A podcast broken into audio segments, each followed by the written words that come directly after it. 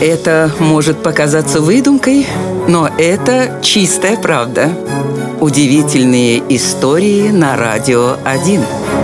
Журнал Life на протяжении 65 лет оставался одним из главных журналов фотожурналистики Америки. Тем удивительнее история, сопровождавшая его все это время.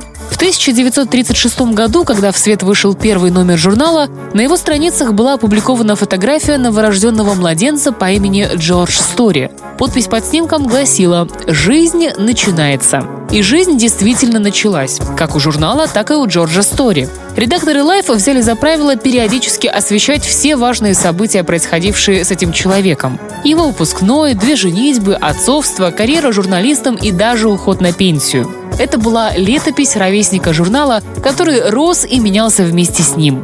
В 2000 году Life официально закрыли, и в последнем номере снова появилась статья о Джордже Стори, на этот раз с надписью «Жизнь заканчивается». И хотя имелось в виду закрытие журнала, по странному стечению обстоятельств, всего через несколько дней после выхода номера в свет Джордж скончался от инфаркта. Вот такая вот удивительная история.